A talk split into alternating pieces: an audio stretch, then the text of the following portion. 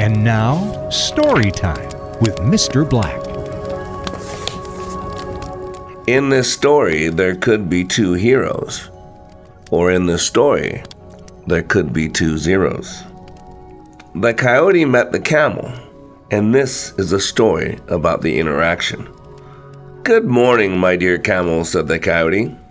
And the camel responded, And a good morning to you. The coyote said, What are you doing here today, my dear friend? And with that, the camel said, I am looking for food. Then the sly coyote rolled his eyes up, put a smile on his face, and said, I have an idea. You like to eat lush green things? I like shellfish. I like crabs. And both are available in plenty on the other side of the riverbank. If we could both get to the other side, we could both eat well. What do you say, dear camel? And the camel responded, Say about what? With that, the coyote responded, On the other side of the river, it is lush and green. Why don't we go over there? You can eat your fill of greens, and I could eat my fill of shellfish and crabs. It's the ultimate win win. The camel responded, I am fine here with what is available. Why don't you go across the river and find your own food and do it on your own? The coyote, thinking to himself, Oh, don't worry about me, dear camel. I wasn't thinking about me. I was thinking about you that you might like to taste some of the plump sugar cane that grows on the other side. Sugar cane? Are you sure it's sugar cane? I have heard about sugar cane. I've never eaten sugar cane. I would love to sample some sugar cane. Well, the coyote said, Well, it's on the other side of the river. Haven't you been across the river before? And with that, the camel said, No, I have not. The coyote responded, Then you really must go.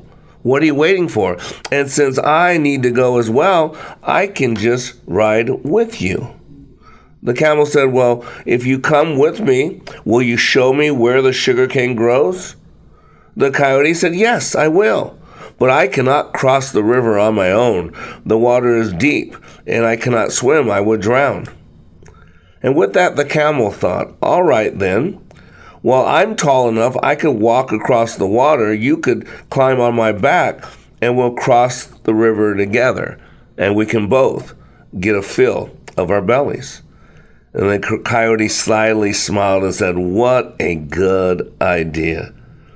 And with that, the camel says, Ah, oh, this is so much fun. I'm so excited. He starts moving toward the water and he encourages the coyote to jump onto his back. And off they went.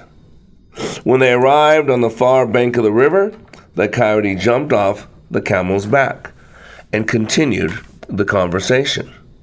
The camel started looking around and asked the coyote, Where is the sugar cane? I don't see any sugar cane.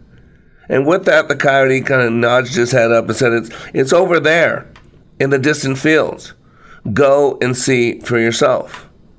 And with that, the camel looked over the distant field and said, Okay, okay, I will go there by myself. And what will you do in the meantime, coyote?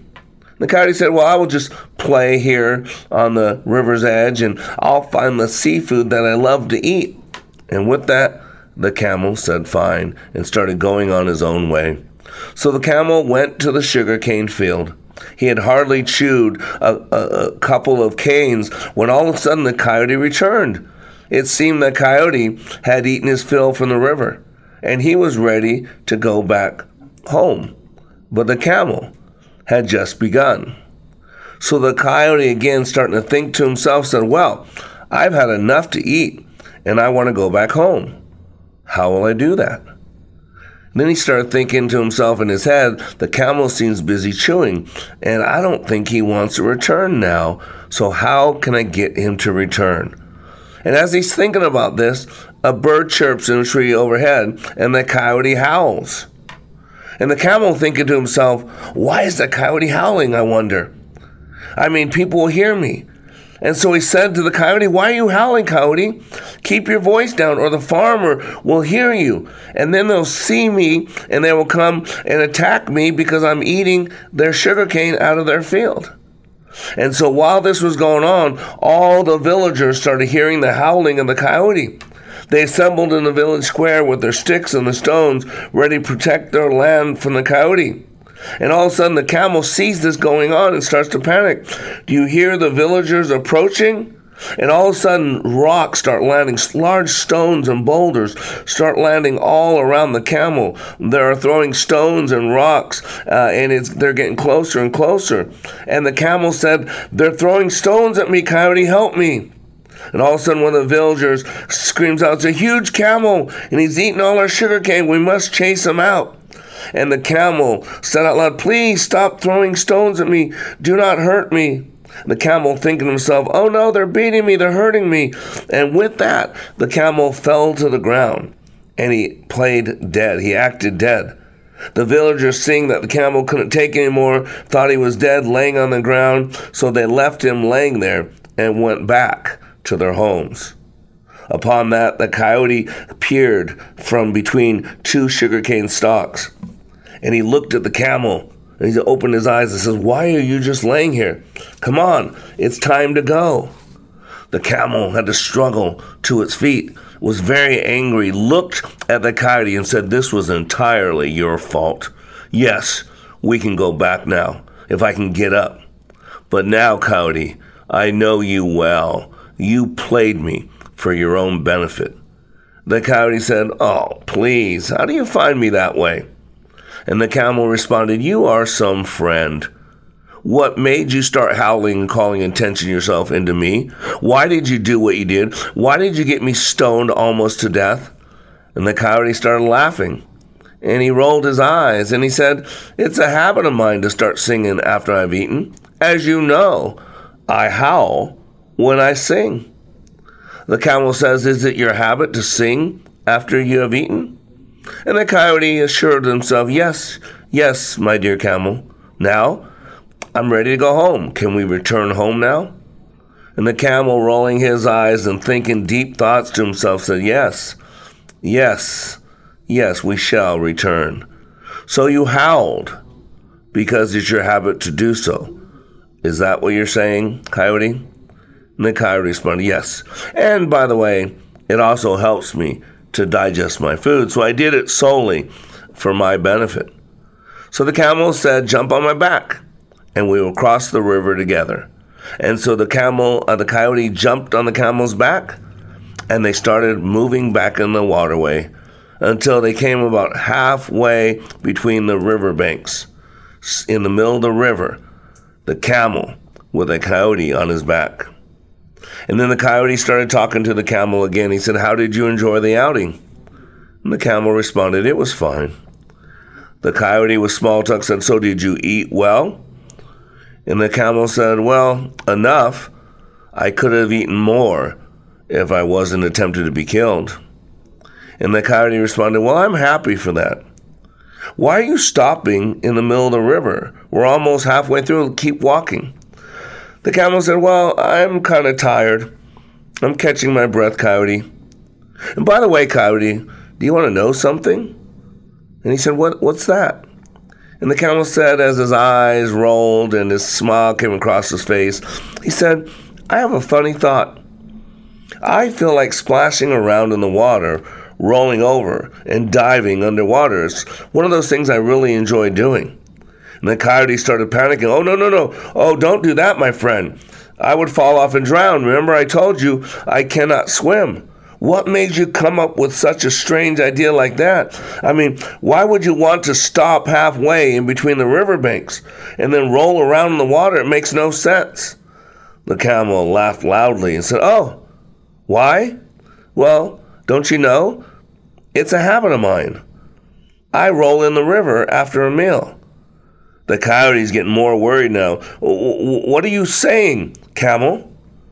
And the camel responded slyly, Just as is your habit to sing and howl after a meal, and cause the villagers to come after me and throw stones at me and chase me away and almost kill me. Well, I too have a habit And my new habit is to roll in the water after a meal. As the camel begins his first of many rolls in the water, as the coyote is sliding off, the coyote screams, Oh, please don't, please don't. See, ladies and gentlemen, we're filled in a world with ulterior motives. Every single human being wears a hat that has W I I F M on it. What's in it for me? And as leaders, especially at this holiday season, it's time to switch our hats.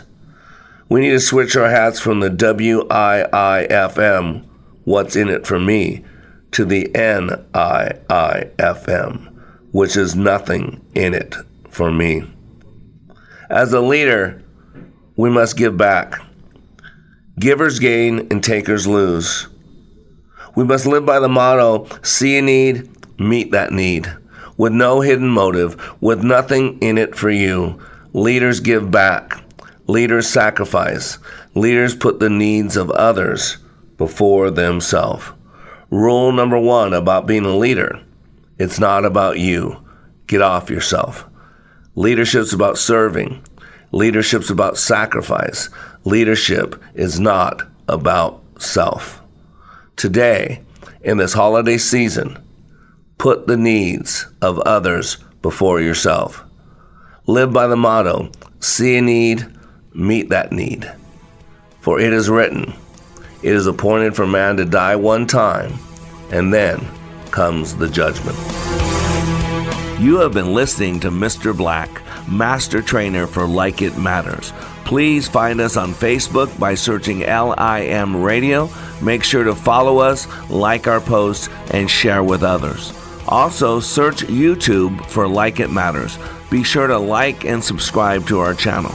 And for more information on how we can help you live life like it matters, go to likeitmatters.net where you can find more information on our transformational training, our life coaching, counseling, our radio show, and other ways we help you continue the journey of living life like it matters.